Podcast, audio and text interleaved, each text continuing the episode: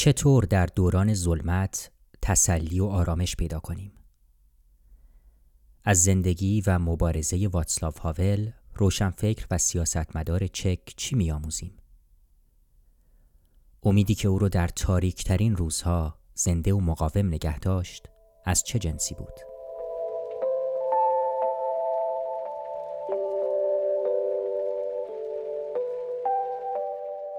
به پادکست یک کتاب گوش می کنید. من سپهر عاطفی در این پادکست هر قسمت با عرفان ثابتی، پژوهشگر و جامعه شناس درباره یک کتاب که او معرفی، خلاصه و بررسی خواهد کرد گفتگو می کنم. عرفان ثابتی درباره کتاب این هفته و نویسندش در این قسمت از پادکست های یک کتاب درباره کتاب جدید آقای مایکل ایگناتیف صحبت خواهیم کرد با عنوان On Consolation Finding Solace in Dark Times. درباره تسلی خاطر آرامش یافتن در دوران ظلمت. آقای مایکل ایگناتیف رو بسیاری حتما می‌شناسن. ایشون مورخ نامداری هستند در دانشگاه های معتبری مثل کمبریج، آکسفورد، هاروارد و تورنتو درس دادند استاد بودند بعدا به عالم سیاست وارد شدند و رهبر حزب لیبرال کانادا بودند و از سال 2008 تا سال 2011 هم در اصل رهبر اپوزیسیون رسمی در این کشور بودند. به تعبیر ایشون هم دانشور و دانشگاهی هستند هم سیاستمدار هستند و بعد که از دنیای سیاست بیرون آمدند دوباره به دانشگاه بازگشتند. پارسال تا جولای 2021 ایشون پنج سال رئیس دانشگاه اروپای مرکزی در مجارستان در بوداپست بودن که همون دانشگاهی هست که خیر و انسان دوست نامدار جورج سوروس بنا نهاده. ایشون خیلی شخصیت معروفی هم هستن به عنوان چون روز در رسانه ها هم زیاد فعالیت می‌کنن و حتی نامزد جایزه بوکر هم شدن که رومانی که نوشته بودن یعنی رمان نویس هم هستن. این کتابی که آخر ایشون جدید ایشون خیلی جالب هست به دلیل اینکه کتابی است درباره کتاب ها و این از اون جمله کتاب های بدیعه که خودش کتابیه درباره کتابهای دیگه. و حالا چه کتابهایی کتابهایی که در دوره‌ای که ما بشر به طور کلی در عصر بحران به سر می‌بره و در این حال بشریه که عمدتا نگرش دینی نداره اما با تراژدی با مرگ فقدان و بحران روبرو هست. حالا چطوری می‌خواد این انسانی که دیگه درست کم در جوامع غربی به دین هم بها نمیده می‌خواد در مواجهه با این همه مشکلات تسلی خاطر پیدا بکنه. کار آقای ایگناتیف این هست که ببینه در این عصر بی اعتقادی در این عصر بیدینی چطور میشه از آثار کتاب های گذشتگان بهره جست یاری گرفت و معنا و امید و آرامش خاطر یافت. حالا این کتاب ها هم خیلی کتاب های متنوعی هستند از کتاب های عهد عتیق یعنی از متون مذهبی مثلا از کتاب ایوب یا مزامیر هست در این کتاب آقای اگناتیف بررسی شده یه فصل رو بهش ایشون اختصاص داده از این حدود 300 صفحه کتاب. تا کتب و آثار کسانی مثل آلبر کامو، آن ناخماتووا، پریمو لوی و واتسلاو هاول که امروز می‌خوایم راجع به اون فصلی که ایشون اختصاص داده به کتاب نامه هایی به الگای واتسلاو هاول هست صحبت کنیم. وگرنه این کتاب اینقدر کتاب جالبی است به نظر بنده می‌تونیم راجع به حالا اگه نگم همه فصل ولی راجع به بسیاری از این فصول متعدد این کتاب می‌تونیم که چون خودشون هر کدوم راجع به یک کتابه می‌تونیم راجع به اونا صحبت کنیم. ولی ترجیح میدیم که امروز فقط تمرکز بکنیم بر بخشی که ایشون راجع به کتاب نامه هایی به الگای هاول نوشته. مایکل ایگناتیف این فصل رو که با الهام از کتاب قدرت بیقدرتان زیستن در حقیقت نامگذاری کرده با نوشتن از زمانه‌ای که واتسلاف هاول در اون میزیست و مبارزه می‌کرد شکستها، امیدها و باور او به تغییر شروع می‌کنه. ده سال و البته الان یازده سال ده سال زمانی بوده کتاب منتشر شده از مرگ هاول میگذره و زندگی هاول رو به عنوان نمایشنامه نویس مقاله نویس دگراندیش سیاسی زندانی سیاسی و سرانجام رئیس جمهور چکسلواکی و بعد چک جمهوری چک از یاد بسیاری رفته. انگار هاول به یه گذشته حماسی تعلق داره که امروز برای ما دیگه دور از دسترسه چه زمانی؟ زمان فروپاشی کمونیسم سقوط دیوار برلین زمانی که ماندلا آزاد شد.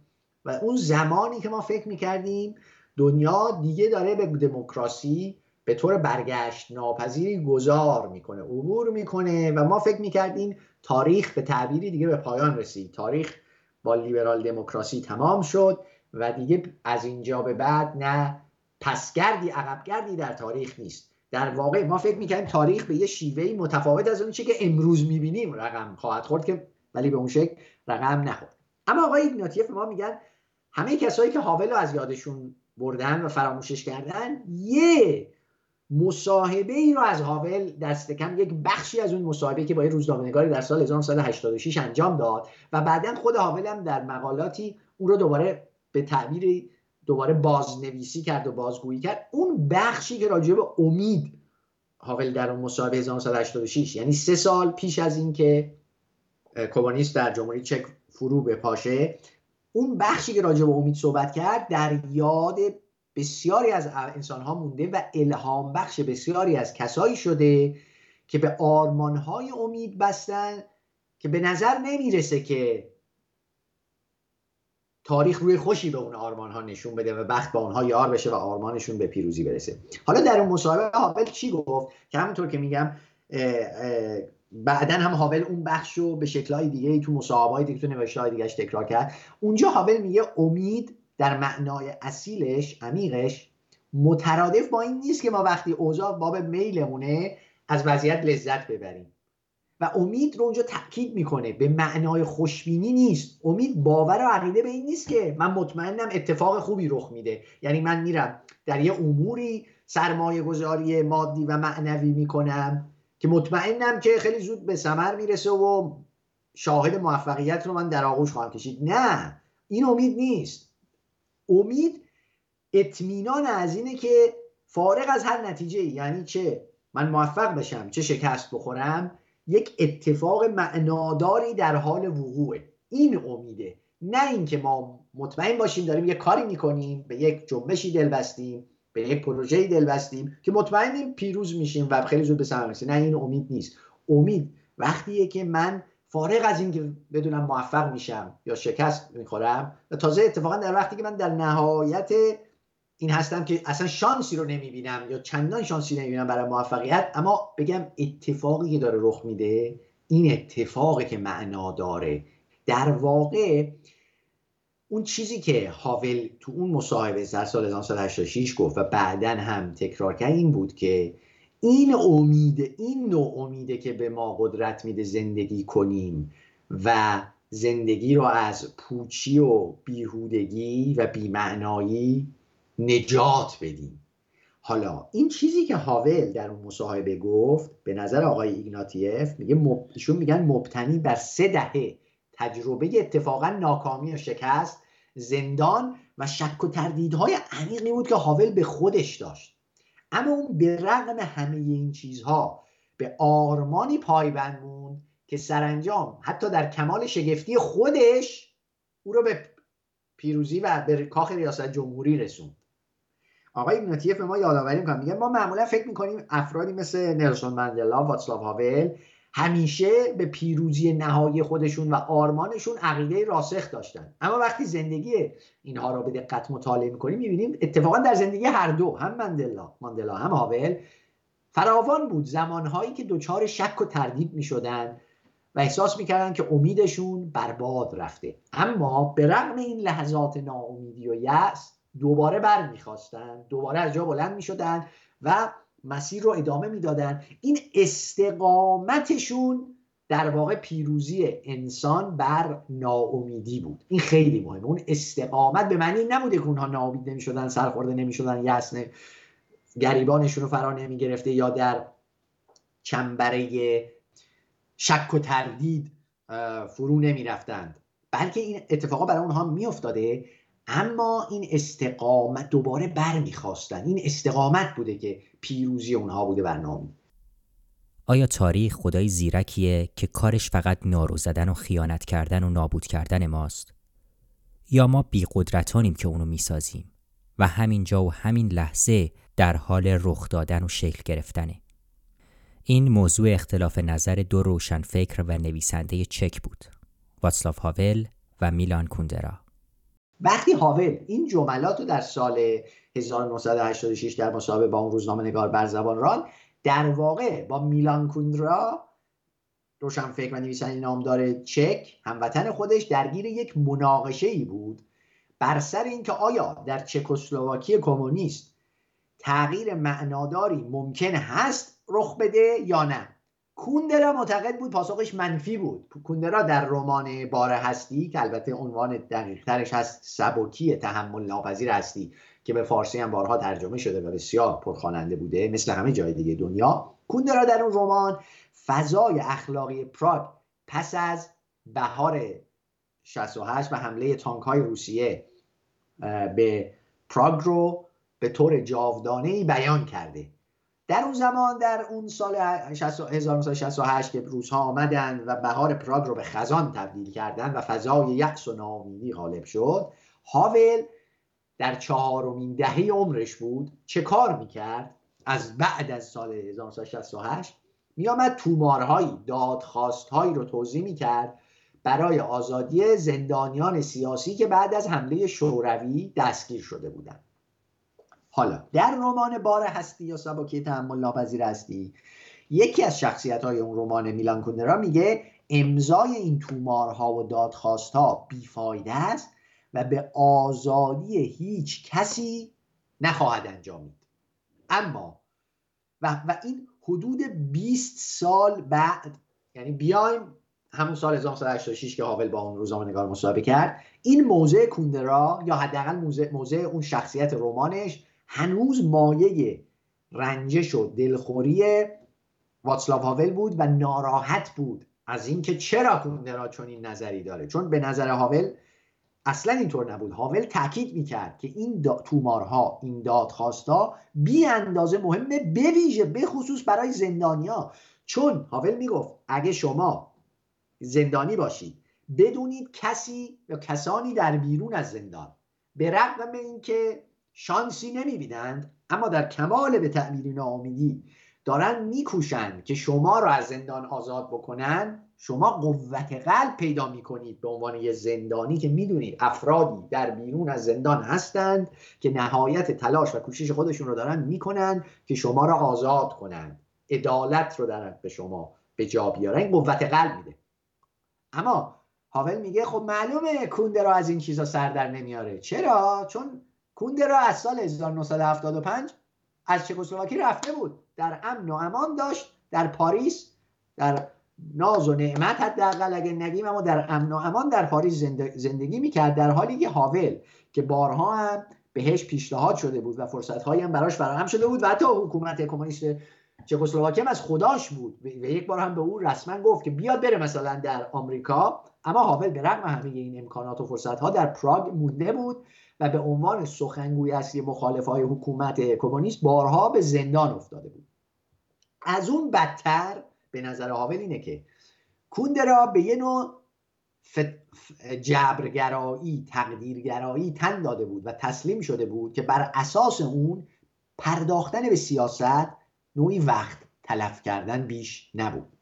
خود کوندرا وقتی که یه روشنفکر مارکسیست بود خودش فکر می‌کرد اون موقع که دستش روی فرمان ماشین تاریخ و داره تاریخ رو هدایت می‌کنه. اما حالا که از مارکسیسم بریده بود به قضا و قدر تن داده بود و می‌گفت و این جمله خود کوندرای می‌گفت تاریخ خدای زیرکیه که می‌تونه ما رو نابود کنه فقط می‌تونه یا ما رو نابود کنه یا به ما نارو بزنه و خیانت کنه یا از ما سوء استفاده کنه یا در بهترین حالت تاریخ می‌تونه فقط ما رو دست بندازه. این نظر کوندرا اما نظر هاول چیز دیگه بود. هاول تو همون مصاحبه و بعدها هم تاکید می‌کرد. می‌گفت تاریخ چیزی نیست که جای دیگه ای رخ بده. تاریخ همین الان و همینجا رخ میده و همه ما تک تک ما آدم ها زعفا و بیقدرتان در شکل دادن به تاریخ نقش داریم. هاول تاکید می‌کرد که خود کوندرا با روماناش اون روزنامه نگاری که با هاول مصاحبه می‌کنه با مصاحبه هاش و مخالفان حکومت دگراندیشان با اون تومارها و دادخواست هایی که می نویسن و امضا می‌کنن تک تک اینها در شکل دادن به تاریخ نقش دارن. به عبارت دیگه به نظر هاول هر یک از ما می‌تونیم به سهم خودمون مسیر تاریخ رو ولو اندکی ولو خیلی کم تغییر بدیم و برایش تاثیر بذاریم. به همین علت بود که هاول در برابر رژیم تسلیم نمی‌شد و زندان رو به انکار عقیده ترجیح می‌داد. چطور در تاریک ترین روزها امید رو زنده نگه داریم؟ ماجرای یافتن امید در سختترین دوره زندان. وقتی هاول بعد از سقوط کمونیسم در میدان معروف ونسسلاس در پراگ برای 250 هزار نفر سخنرانی کرد اون موقع هاول اونقدر آزموده و آبدیده بود که گمان نکنه کار پایان یافته و مسیر تاریخ دیگه برای همیشه مشخص شده. هاول یاد گرفته بود که درسته هرچند ما انسان ها و برای این هم تاکید می‌کنم ما تاریخ رو می‌سازیم اما تاریخ همیشه مطابق نیت و قصد ما یا حتی مطابق امید ما از آب از کار در نمیاد. حالا سوال اینه اگر که تاریخ همیشه مطابق میل و قصد و نیت یا حتی امید ما از کار در نمیاد پس در این صورت چطور می‌تونیم امید و زنده نگه داریم؟ این سوال اساسی برای هاول بود و به نظر آقای ایگناتیف این سوال رو هاول بیش از هر زمان دیگری در تابستان 1982 وقتی در سومین سال حبس خودش بود در زندان بوری هی این سوال از خودش می‌پرسید. هاول در اون زمان یک روشنفکر طبقه متوسط چل ساله بود که قبلا هم زندانی شده بود. اما در سال 1000 که اولین بار در سال 1977 زندانی شده بود. اما این دفعه که زندانی شده چهار سال در زندان موند اولین باری بود که او رو به بیگاری به کارهای سفت و سخت وازداشته بودن به جوشکاری به رختشویی کار در رختشویی خانه زندان. حالا تو زندانی هم بود هاویل که اکثر زندانیا تبهکارای خورده پا بودن بنابراین نه مخالف سیاسی بودن نه دگراندیش بودن نه روشنفکر بودن. با هاول ارتباط برقرار نمی‌کردن. هاول بیشتر و ساکت بود غرق در فکر بود. یعنی تنها جایی که به نظر آقای ایگناتیف هاول اونجا آزاد بود در فکرش بود. حالا چیکار می‌کرد هاول؟ در و اینهایی که آقای ایگناتیف میگه داره بر اساس اون نامه هایی به اولگا نامه های هاول به اولگا اینها رو میگه. داشت درباره هاول داشت درباره زندگی بیرون از زندان خیال بافی می‌کرد رویا پردازی می‌کرد. به یاد بوهای دوران کودکیش میافتاد. به یاد بوی سگش وقتی که بعد از شنا از رودخانه گلالود بیرون میومد و خودش رو تکون می‌داد. به یاد بوی لباس های بازیگران نمایش در تماشاخونه میافتاد که در بیست و چند سالگیش تو اون کار کرده بود. به یاد بوی یونجه میافتاد در روستای همون بیرون از اون زندانی که بود. هاول در وقتی که در این زندان بود تمام هفته منتظر بود که شنبه شب فرا برسه و بتونه اون نامه های چهار صفحه ایش رو به همسرش اولگا بنویسه. حالا یک شب یه اتفاق عجیبی رخ میده که در این نامه ها یک از این نامه ها هاول تعریف می‌کنه برای همسرش اولگا. یه شبی در ماه می 1982 هاول با بقیه زندانیا داشتن تلویزیون دولتی رو تماشا می‌کردن. مشغول تماشای گزارش هواشناسی از تلویزیون بودن که ناگهان یه مشکل فنی پیش میاد. صدای اون استودیو قطع میشه. خانم هواشناس که فهمیده بوده که مشکل فنی رخ داده دست پاچه میشه. هیچ کاری از دستش بر نمیاد. کارگردان اون برنامه هم چون نمی‌تونه مشکل فنی رو برای چند لحظه قطع بکنه رفت بکنه. در نتیجه این خانم هواشناس هاج و واج و دست پاچه جلوی چشم میلیون ها بیننده باقی میمونه. حتی به قول حاول میگه نمی‌تونه تظاهر به خونسردی کنه و شونه بالا بیندازه. خیلی دست پاچه میشه. این وضعیت این دست پاچگی این درماندگی و عجز و استیصال این زن هواشناس در تلویزیون دولتی حکومت کمونیست برای هاول آشنا بوده. چرا؟ چون هاول کار خودش تئاتر بوده. می‌دونسته که هنرپیشه وقتی وسط نمایش اگه مونولوگش یا دیالوگش رو از یاد ببره در برابر تماشاچی ها چی میشه؟ دستپاچه میشه خجل میشه. پس هاول می‌تونه با اون خانم هواشناس یک همدلی همدلی نشون بده. بقیه زندانیایی که دور بر هاول اونجا نشسته بودن خوشحال بودن که مجری حکومت دستپاچه شده سوت میکشیدن هو می‌کردن. اما هاول که خودش به خاطر ظلم به همون ظلم همون حکومت در زندان بود با مجری حکومتی همدلی می‌کنه. میگه من برای همسرش اولگا می نویسه میگه من در اون لحظه چنان سرشار از شفقت شده بودم که دلم می‌خواست دستم رو دراز کنم به نشانه همدردی دستم رو ببرم در تلویزیون اگه می‌شد در جعبه اون جعبه جادویی و به نشانه همدردی موهای اون مجری رو نوازش کنم و او رو تسلی بدم. این خیلی صحنه عجیبیه برای خود من حتی. که ببینید کسی یک حکومت ظالمی یک فردی رو واتسلاو هاول رو صرفا به جرم دادخواهی و حقگویی و آزادیخواهی در زندان انداخته. اما این زندانی می‌تونه لاقل در اون لحظه همدلی کنه احساس شفقت از خودش نشون بده به کسی که داره تو همون تلویزیون دولتی به یه دلیلی براش اتفاق بدی افتاده. چرا؟ چون هاول احساس می‌کرد نسبت به همه چیز و همه کس مسئول حتی در قبال درد و رنج این غریبه چرا؟ چون می‌تونست در خجلت زدگی سریح و عیان اون زن خودشو ببینه در تئاتر چون می‌دونست هاول که پایه و اساس زندگی مسئولیت یک کلمه کلیدی برای هاول مسئولیته. چرا حالا هاول؟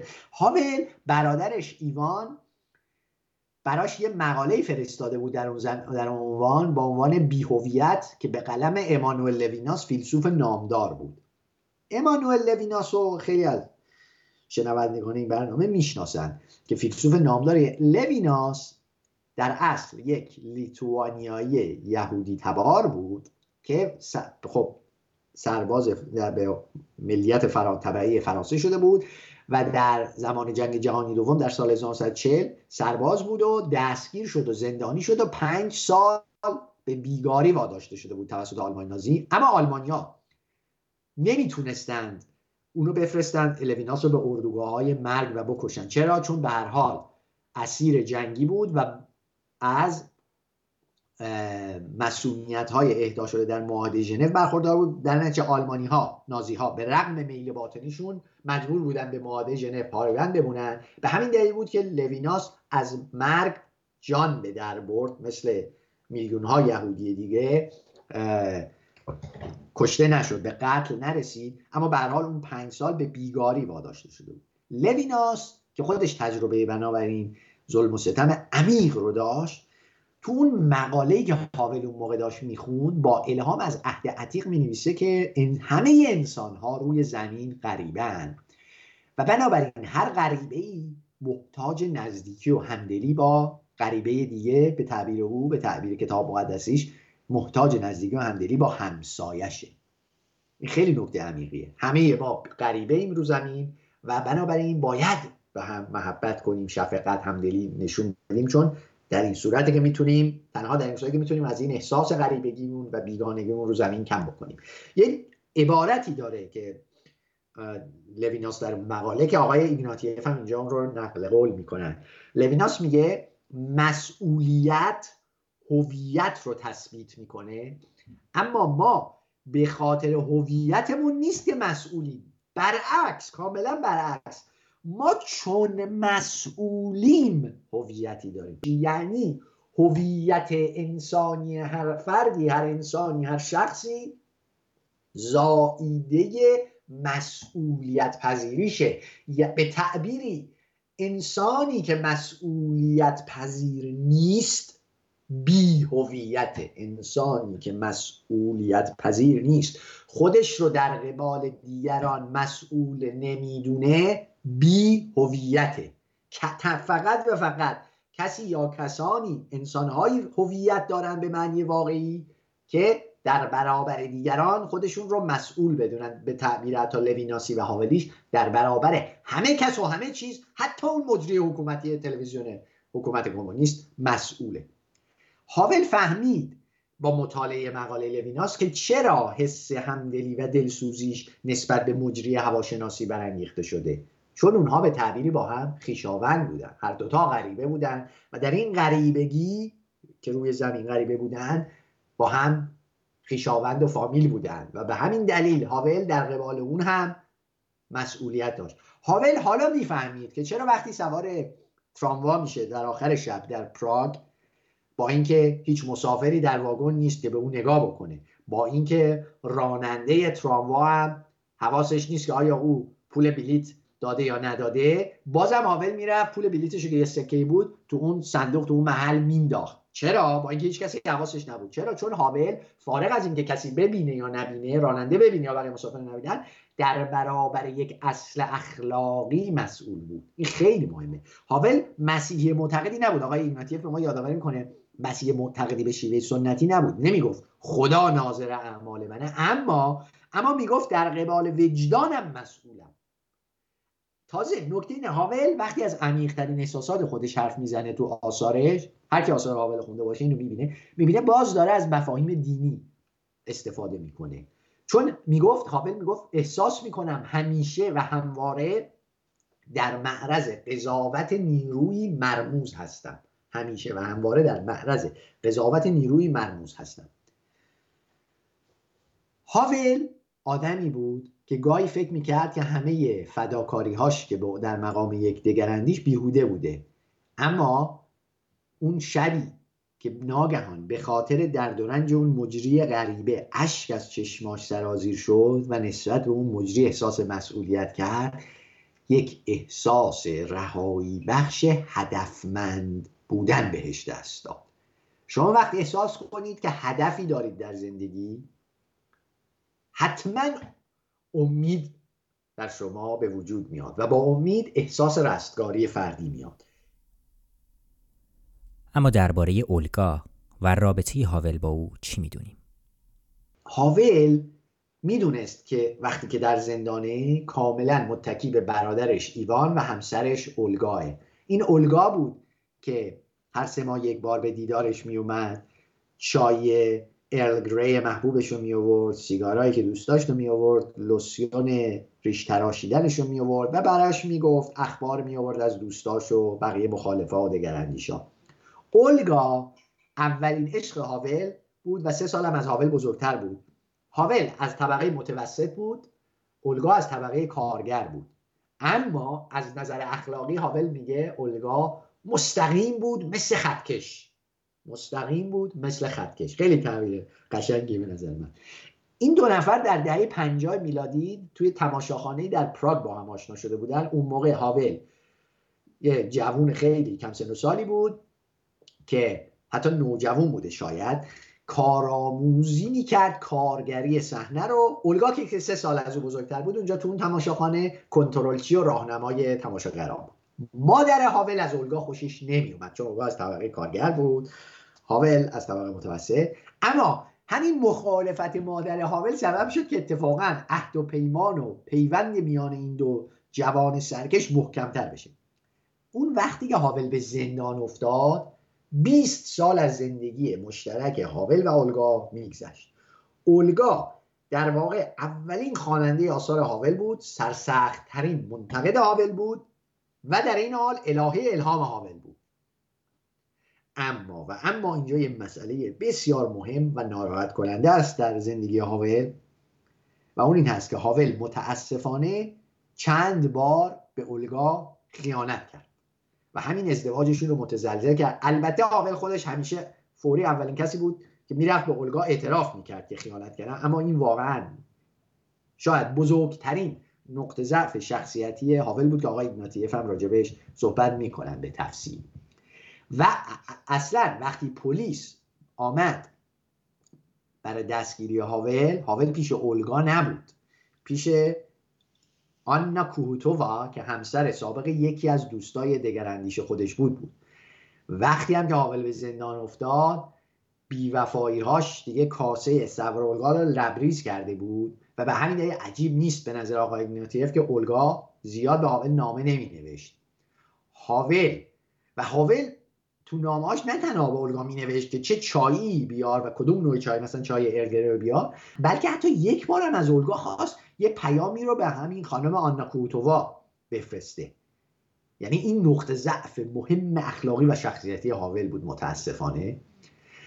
اما تو زندان هاول فهمید که چقدر آسیب پذیره و چقدر به اولگا نیاز داره. حالا تو نامه هاش به اولگا که می نوشت اقرار می‌کرد اعتراف می‌کرد که اولگا یگان تکیه پناهش در زندگیه. می‌گفت you are my rock. مثل یک صخره تکیه میدم به تکیه گاهشه حالا هاول خجالت می‌کشید عمیقا و می‌فهمید که چقدر بیوفایی هاش به اولگا از برای اویی که مدعی پایبندی به اصول اخلاقی بود شرماوره این به اون مسئله مسئولیت ربط داره که حالا بهش اشاره می‌کنیم. این نامه ها رو که می‌خونیم که به فارسی هم راستی ترجمه شده البته سانسور شده متاسفانه که انتظار میره. این نامه ها حاکی از یه پیوند ناگسستنی میون این دو نفر هاول و و در این حال حاکی از این مواجهه اون دوتا با یکدیگه است. دوستای هاول که هاول به اولگا گفته بود این نامه ها رو میشه بدی دوستامونم بخونن و بعدها هم این نامه ها اصلا منتشر شد. میپرسیدن چرا این نامه ها آری از کلمات دال بر عشقه. هابل می‌گفت یه بهانه ای هم می آورد می‌گفت نباید از یاد ببریم که این نامه بالاخره از زیر نظر مامورای زندان و سانسور میگذره. اما یه واقعی را حقیقتی را هم می‌گفت. می‌گفت من و اولگا عادت نداد نکردیم تو این سالها ده ها زندگی مشترک با هم به هم ابراز احساسات کنیم. اولگا از روی عزت نفسشه که به من و غرور که به من ابراز احساسات خیلی علنی نمی‌کنه و من از روی شرم و خجالته. منی که بارها به همسر نازنینم بیوفایی کردم خیانت کردم خجالت می‌کشم که کلمات دال بر خیلی عشق عمیق بگم چون من کار غیر اخلاقی کردم من واتسلاو واول که اینقدر مدعی اخلاق هستم پایبندی اصول اخلاقی کردم خیانت کردم به همسرم. اما در این حال هاول از صمیم قلب می‌خواست که اولگا اونو ببخشه و می‌خواست خودش هم خودش رو ببخشه چون و دو مسئله اینجا بود. هم سر خیانت هایی که به اون بیوفایی هایی که به اولگا کرده بود می‌خواست بخشیده بشه و خودش خودش رو واقعا ببخشه به معنی یعنی اخلاقی با خودش رویارو بشه تصفیه و اخلاقی کنه. همین یه اتفاق دیگه ناخوشایند و بدی هم در زندگی هاول افتاده بود که در ژانویه در فاصله بین ژانویه و تا می 1977 هاول برای اولین بار زندانی شده بود. بازجوی فریبکاری داشت که او رو گول زده بود. شرح این ماجرا رو هم آقای هرمز دیار در مقاله هاول و باز خرید رو مقاله درخشانی هست که در سایت آسو منتشر شده به تفصیل نوشتن. اون بازجوی فریبکار اون نقطه ضعف‌های هاول کار کرد و او رو فریب داد و رازیش کرد که بیاد در ازای آزادی از زندان از سخنگوی جنبش مخالفان کنار بره. و این هاول بعدا فهمید که چه کار اشتباهی کرده و هیچ وقت به راحتی نمی‌تونست خودش رو ببخشه. و این تو مقاله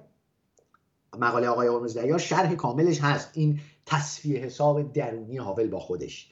هاول حالا آقای ایگناتیف هم میگه هاول وقتی فهمید از زندان اومد بیرون می‌تونست بگه من حراسان و گیج بودم نفهمیدم چی شد که اینطوری فریب خوردم. اما نمی‌تونست خودش رو ببخشه.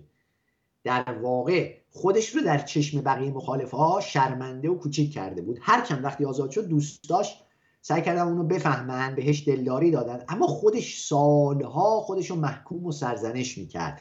شاید به نظر آقای ایگناتیف شاید صمیمانه ترین بخش نامه های هاول به اولگا همون جاهایی که اعتراف می‌کنه که فقط اولگا می‌دونه که چقدر هاول معیوس و سرخورده بوده.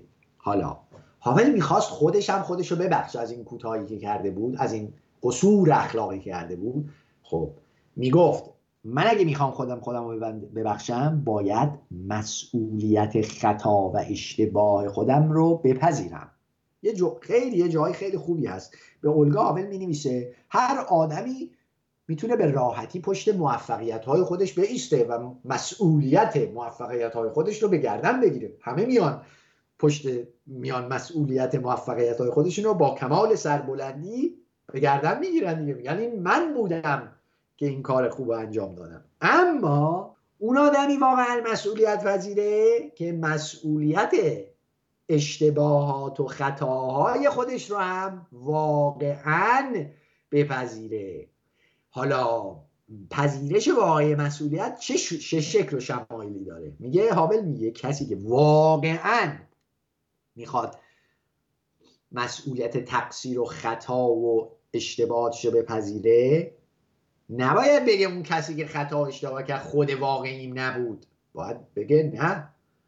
اون خود واقعیم بود متاسفانه. من شرمندم خود از خود واقعیم که اونطور اشتباه خطای اخلاقی رو مرتکب شدم. و این معنای زیستن در حقیقت living in truth که هاول می‌گفت به نظر آقای ایگناتیف همینه. یعنی من نیام دو قسمت کنم خودم رو بگم اونی که کارهای خوب کرده او خود واقعی بود؟ اینی که کارهای بد کرد از نظر اخلاقی در خودش و این خود واقعی نبود. نه نه نه نه نه, نه. هر دوتاش خود واقعیته اگه می‌خوای واقعا به نظر هاول دوباره برخیزی و در مسیر به سوی حرکت کنی به سوی معنای متعالی حیات گام برداری باید بپذیریم اونم خود واقعیت بوده. اما حالا واقعا من پشیمانم عذر و بهانه نیارم توجیه نخوام بکنم اون کار غلط و اشتباهی از نظر اخلاقی کردن. خیلی از ماها وقتی اشتباه می‌کنیم سعی هزار جور عذر و بهانه بتلاشیم که بگیم و اینم میگیم آره ما فهمیدیم دیگه نمی‌کنیم کار. نه نه نه. هاول میگه باید اتفاق عذر و بهانه نباید بیاد هاولی که به همسرش اولگا خیانت می‌کنه عذر و بهانه نباید بیاره. هاولی که اونجا به اون بازجوه گذاشت بازجوهش رو دست بزنه و معامله کرد با اون بازجوه اون دفعه اولی که دستگیر شده بود. نباید بگه اون خود واقعی نبود و نمی‌دونم جوون بودم و مجرب نبودم و اینا. نه نه نه باید بپذیره. من بودم. خود واقعی بود. اون کار غیر خطای غیر اخلاقی رو یا از نظر اخلاقی در خور نکوهش و سرزنش انجام داد. عذر و بهانه هم نمیارم. خودم بودم. اما مسئولیت اون کار زشتم رو یا نادرست و خطام رو اشتباهم رو میپذیرم. حالا کسی که اینو بپذیره دیگه فضیلت خودش رو امر مسلمی فرض نمی‌کنه. به عبارت دیگه میپذیره که حسن خاتمه مجهوله. هر آدمی ولو بهترین آدم ها همه ما به تعبیر هاول یا به تفسیر آقای ایگناتیف همیشه هر لحظه در همه جا در معرض خطاکاری هستیم. ما همیشه آسیب پذیریم. در لبه پرتگاه هستیم. تو اون اتاق بازجویی تو اون زندان اولین بار دستگیر شدن هاول فقط به تعبیر خود هاول یک لحظه بیتوجهی و باز به تعبیر خودش اطمینان نسنجیده به خطا ناپذیری خودش کافی بود تا دوچار اون اشتباه و خطای بزرگ بشه. اما چون فهمید که من نباید فضیلت خودم و امر مسلمی فرض کنم و مطمئن باشم که من همیشه خودم در معرض خطاکاری هستم از اون به بعد دیگه آول هیچ وقت به خودش اطمینان نسنجیده نداشت و نمی گفت زندگی دست تقدیر و سرنوشت من رو دیگه انداخت به سرات مستقیم و من همیشه دارم کارهای خوب می‌کنم. بلکه می گفت زندگی هر آدمی از جمله من هاول چیزی نیست جز حرکت. در هزار تو هزار توی از انتخابهای بالقوه خطرناک. کافیه که من دوباره یک لحظه بی توجهی بی فکری ویژه کنم یک لحظه به خودم مغرور بشم اطمینان نسنجیده پیدا کنم. از اینکه من خطا ناپذیرم در همون یک لحظه دست به انتخاب خطرناکی می‌زنم یک حرکت اشتباه می‌کنم یک قدم غلط برمیدارم. خب شما تو لابیرنت و هزار تو ماز اگه یه جا اشتباه بپیچید یه چرخش اشتباه بکنید تو لابیرنت گم میشید تو اون هزار تو تو ماز. دیگه نمی‌تونید مسیر واقعیتون رو پیدا کنید یا مدت ها طول خواهد کشید که دوباره به مسیر درست و مستقیم بگه این خیلی مهمه که هر کسی اگه بیاد فکر کنه زندگی هزار تویه با انتخاب های بالقوه اشتباه خطرناک روبرو دیگه به خودش قره و مقرور نمیشه. حتی هابل حتی نلسون مندلا. در قرن شش میلادی بویتیوس فیلسوف رومی که به زندان افتاده و در انتظار اجرای حکم اعدام بود کتابی با عنوان تسلی فلسفه رو نوشت. کتابی که البته بیشباهت به نامه هایی به اولگا نیست. تا اون تابستان 1982 این نامه ها رو بنا به خواسته هاول اولگا به بعضی از دوستانش هم می‌داد بنابراین تو پراگ داشت در حلقه دوستان پراگ دست به دست می‌شد بعضی از اونها هم به صورت زیرزمینی منتشر شد بعدا که این نامه ها به شکل کتاب در قالب کتاب نامه های به اولگا منتشر شد شما می‌بینید که یه دوست فیلسوف عاقل یه مقدمه ای نوشت گفت این نامه های اولگا شبیه کتاب تسلای فلسفه بوئتیوسه. حالا این دوتا کتاب اون بوئتیوس هم در زندان بوده. در داریم در داره دورای باستان صحبت می‌کنیم. جالب وجه یکی از وجود تشابه این دو کتاب اینه که تو هر دوتا یک مردی برای اینکه تسلی خاطر پیدا کنه داره به دامان زنی پناه می‌بره. توی کتاب تسلای فلسفه بوئتیوس البته اون زن یک زن انتظایی الههی به اسم فیلوسوفیا همین حکمت دوستی فلسفه حکمت دوستی اما اینجا هاول داره به دامان زن واقعی پناه می‌بره که اتفاقا به اون متاسفانه خیانت هم بیوفایی هم کرده بوده. تسلی مورد نظر بوئتیوس اینه که به تقدیر تن بده و اون رو بپذیره تسلی مورد نظر هاول اینه که اولگا رو ببخشه و خودش هم خودش رو ببخشه. به نظر آقای ایگناتیف اعتبار سخن هاول درباره امید و زیستن در حقیقت ناشی از اینه که برای این چیزها هاول بهای سنگینی پرداخت. از زیر بار مسئولیت فرار نکرد پذیرفت که هیچ عذر و بهانه ای نداره که بخواد ضعف اخلاقی خودش در برابر اون بازجو یا در برابر اولگا رو توجیه بکنه. البته متاسفانه آقای ایگناتیف به ما یادآوری می‌کنن.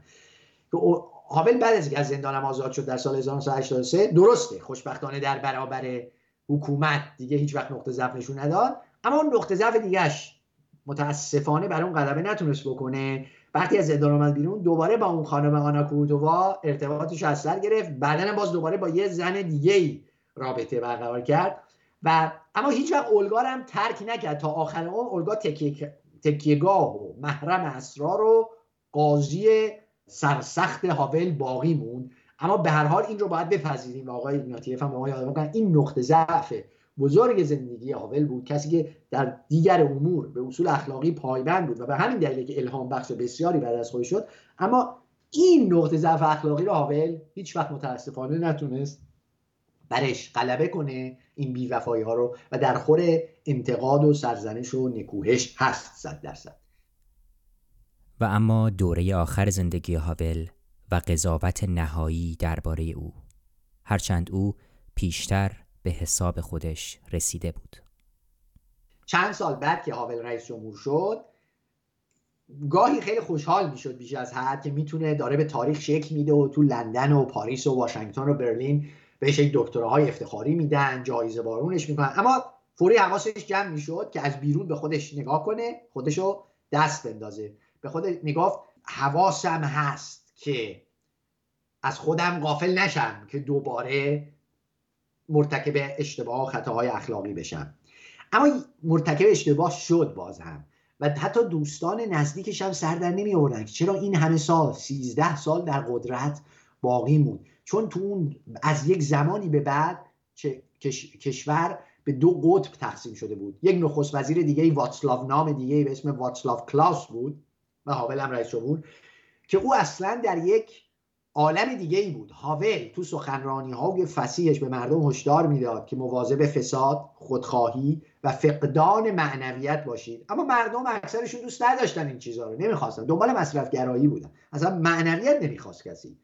ولی اون واسلاف کلاوس نخست وزیر دنبال رئال پلیتیک بود و مثلا وقتی پینوشه آمد به اون کشور هاول مخالف بود که پینوشه دیکتاتور رو اجازه بدن بیاد اونجا و سخنرانی کنه. اینا ولی این نخست وزیر و اینا موافق بودن. یعنی منظور اینه که از یه زمانی به بعد در قدرت موندن هاول به ضررش شد. چون بسیاری از مردم به حرفای اون گوش نمی‌دادن. کشورم دو قطبی شده بود. و اولگا هم در سال 1996 بر اثر سرطان مرد هاول اومد دوباره با یه بازیگر جوانی ازدواج کرد. دوباره در معرض انتقادات شدید قرار گرفت. یعنی خودش رو دوباره در معرض انتقادات شدید قرار داد. به عبارتی تو اون قلعه پراگ به اون کاخ ریاست جمهوری میگن قلعه پراگ باقی موند. چون فکر می‌کرد باقی موندن در قدرت به نفع شه اما آقای مایکل ایگناتیف خیلی خوب تحلیل می‌کنن به نظر من اینجا. میگن از یه زمانی به بعد باقی موندن در قدرت به ضرر هاول بود. چرا؟ هم نطخاش کلیشه و دفاعی شد هم اطرافیانش و معاشراش دیگه حقیقت و واقعیت رو به اون نمی‌گفتن.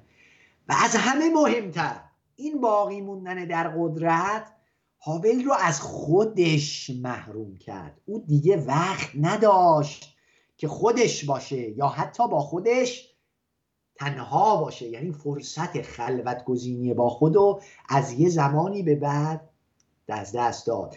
در واقع شاید بشه گفت در واپسین سالهایی که در قدرت سیاسی بود هاول دیگه نه در حقیقت بلکه در دروغ میزیست و زندگی اصیلی نداشت. یعنی حاول پیش از رسیدن به قدرت و ریاست جمهوری و حاول سالهای اول ماندن در قدرت ریاست جمهوری. به همه ما می‌تونه امید بده درس های اخلاقی فراوانی میده این حاول رو که می‌خونیم. مثلا این هشدار به خودخواهی هشدار به فقدان معنویت همه اینا خیلی مهمه. حتی ما که امروز که می‌خونیم سرشار از امید و دلگرمی میشیم. اما از یه جایی به بعد این در قدرت باقی موندن حاول از خودش و از زندگی اصیل هم محروم کرد. سال 2003 وقتی بالاخره از قدرت کنار رفت بعد از 13 سال آمریکایی اومدن تو کتابخونه کنگره یه دفتری کاری بهش دادن در جورجتان هم بهش خونه دادن. افراد سرشناس هم گروه گروه می اومدن به خونه مادلین آلبرایت وزیر سابق خارجه سابق آمریکا که او هم در اصل چک تبار بود. می اومدن اونجا با هاول دیدار می‌کردن. هاول هم با اون انگلیسی جالب قشنگش درباره امور دنیا با اونها حرف می‌زد. رؤسای جمهور آمریکا اون رو در کاخ سفید میپذیرفتن. اما یه اتفاق بامزه هم یه بار افتاده براش که بد نیست بگیم. آول یه بار تو ساختمون کنگره تو آسانسور یه مرد جوونی رو می‌بینه که مرد جوون با نهایت اشتیاق و علاقه میگه شما همه عمر الگوی من بودین. و حاول هم خیلی ازش تشکر می‌کنه. بعد اون مرد جوان ازش می‌پرسه ممکن است شما بپرسن آیا واقعا بار هستی رو خودتون نوشتین یا نه؟ اینجا بود که حاول می‌فهمه که این جوان جویای نام سیاستمدار در ساختمان کنگره هاولو اونو با مخالف اصلیش یکی از مخالفای اصلیش که میلان کوندرا باشه اشتباه گرفته بود از حاضر و خود هاول میگه این یه وضعیت واقعا کوندرایی بود. که یکی از من کلی تعریف بکنه ولی در اصل منو با یکی از مخالفان اصلی که میلان کوندرا باشه اشتباه گرفته. و این البته نشونه این بود که هاول شوخ طبعی خودش رو حفظ کرد. تا آخر اون می‌تونست خودش رو دست بندازه و این خیلی مهمه. اما در آخرین سالها وقتی برگشت به چک تو کلبش تو هراد چک تنها بود و از دیگران فاصله می‌گرفت. چرا؟ چون می‌گفت دارم خودم رو برای داوری بازپسین و داوری نهایی و مواجهه با داور نهایی آماده می‌کنم. منتظر تصفیه حساب نهایی بود. وقتی 6 سال بعد در اون کلبه آخ... یعنی 6 سال بعد یعنی در سال 2011 آخرین نفس ها رو کشید فقط یه پرستار کنارش بود. هیچ کی کنارش نبود. آقای مایکل ایگناتیف میگن به رغم این نقاط ضعف آبل باید اقرار کنیم که فقط معدودی از تاریخ سازان به اندازه هاول به درون نگری به وارسی خودشون به تصفیه حساب با خودشون پرداختن. هاول بدون تردید نقاط ضعفی داشت. اما فقط شما اندکی از تاریخ سازان بودن که به اندازه او با خودشون تصفیه حساب کردن. به تعبیر آقای مایکل ایگناتیف هاول یه برونگرا بود که در زندان درون نگری و تصویه حساب با نفس رو و پیدا آموخته بود و راهی برای زیستن در حقیقت پیدا کرده و همین بود که می‌تونست به دیگران هم الهام بده. الهام بخش دیگران می‌شد که حتی امروز آثار او رو می‌خونند که ببینن چگونه می‌تونن اونها هم راهی برای زیستن در حقیقت تصویه حساب با خود پیدا کنن برای زندگی همین هاول در آخر منتظر صدور حکم قاضی مونده بود. قاضی خدا نبود از نظر هاول اما یک وجدان وجدان بود یا یه نیروی مرموز کهکشانی چون هاول با اینکه مذهبی به معنای خاص کلمه نبود اما کاملا معنوی بود. اصلا اون نسبت به فقدان معنویت در دنیا هشدار می‌داد بارها هشدار داده بود. یکی از نقاط درخشان زندگی اونه. بنابراین منتظر این بود که خودش می‌گفت من خودم قبلا درباره همه چیز خودم رو قضاوت کردم. چیز غیر منتظره باقی نمونده که قاضی نهایی بخواد من دربارهش من داوری کنه. و به نظر آقای ایگناتیف این شاید خودش نوعی تسلی خاطر بود برای هاول. هاول می‌گفت من در زندگی خودم رو بارها همواره و همیشه سعی کردم خودم حساب نفس خودم رو بکشم با خودم تصفیه حساب کنم ببینم کجا اشتباه کردم و مسئولیت اون خطا و اشتباه رو بدون هیچ عذر و بهانه و توجیه به گردن بگیرم. حالا چون به همین دلیل می‌تونست به خودش تسلی خاطر بده می‌گفت من خودم قبلا خودم همه چیز خودم همه اشتباهات خودم رو دربارش قضاوت کردم و خودم رو هم محکوم کردم و بعد بخشیدم. چیز غیر منتظره ای باقی نمونده که اون حالا چه خدا باشه بخوایم ما بگیم چه وجدان چه اون نیروی مرموز معنوی کهکشانی و کیهانی که اون قاضی نهایی می‌دونم می‌خواد منو داوری کنه. اما چون من خودم الان به حساب نفس خودم رسیدم بخوام تصفیه حساب کردم خیلی نگران نیستم. و همین نگران نبودن هاول نوعی تسلی خاطر بود براش به نظر آقای ایگناتیف چون بسیاری از انسان ها در اون واپسین آخرین دقایق حیات یا وقتی در بستر احتضار افتادن و می‌دونن که به زودی از دنیا خواهند رفت اونجا یه نگرانی عمیق اینها رو از وجدانی فرا می‌گیره چون با خودشون تصفیه حساب نکردن. اون خطاها گناه ها اگر بخوام به زبان دینی صحبت کنیم. اشتباهات اخلاقی که مرتکب شدن قبلا مسئولیتش رو به گردن نگرفتن سعی کردن عذر و بهانه و توجیه بتراشن و در نتیجه حالا وقتی دارن میمیرن این بار عذاب وجدانی این نگرانی اونها رو داره آرامش خاطرشون رو بر هم زده. اما حافل چون با خودش قبلا تصفیه حساب کرده بود اینجا یه آرامشی داشت. این یه نوع تسلی خاطر داشت.